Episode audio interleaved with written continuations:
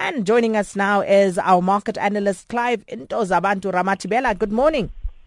Top on the Tuesday morning, Sakina. You know, people in the Lesotho have changed saying that Are Gauteng Mabone? We are going to Gauteng Lisising because Eskom has just reinvented the wheel. They don't say Gauteng with light, Gauteng with darkness. It's quite scary actually. Goodness, Clive. Ask him, ask him okay, I'll ask Ntswaki afterwards. But right now, looking at what's going on, uh, Asian stocks fell, and this after U.S. shares yeah. dropped, um, and that's the most in almost seven weeks.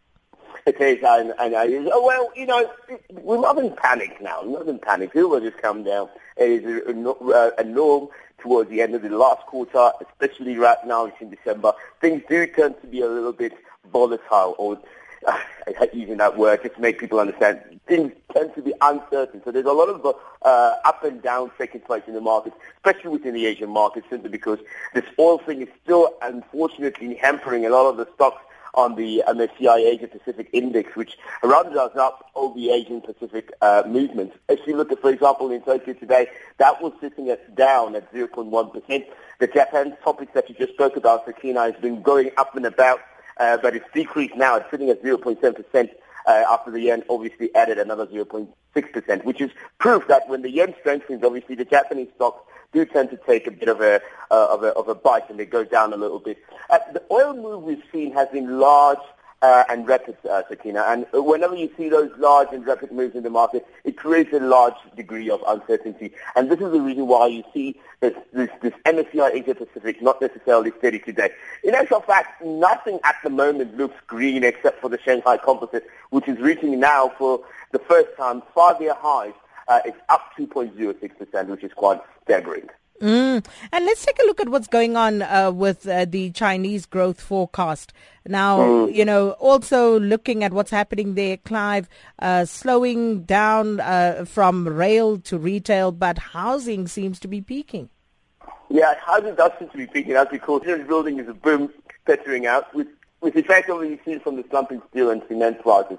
Uh, the drag will be long-lasting, uh, Sakina uh, with long competitions, obviously set by the Ford of one, between 1 and 3 percent annually from next year, all the way until 2025. What is it that is making the, the uh, property industry look so attractive is that uh, when they peaked at, at the beginning of 2009, those properties, the projections were so high that now, about five years later, because the decline, uh, there's a decline in the demand, or rather in the purchasing, now those prices look very ridiculous.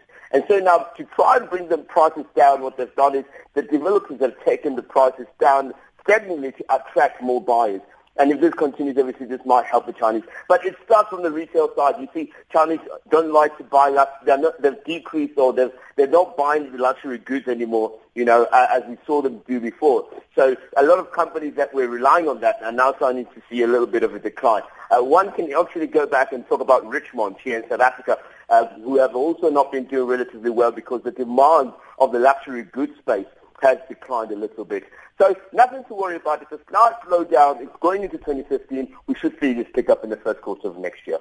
Spali's going to bite my head off, but I need to ask you about this. Buy a Samsung phone online in India and you get a brick. What, what are you talking about? Baktina, Istina, Sakina, Istina. They they buying online goods. So they buy you buy it on online, you purchase it, and you expect a delivery, and it comes in a nice package, which is very nice with foil paper on it, and it arrives at your doorstep. You open it up, guess what you find? A brick, Bastina, right there in front of you. And this has happened to two retirees out of India. I can't pronounce their names, but they went on Facebook and actually uh, claimed it. And what it's done is it's taken the sales of Amazon in India down because bathole Bastina in their package when they bought the cell phone online. So online buying, just be careful, not just a Stina there.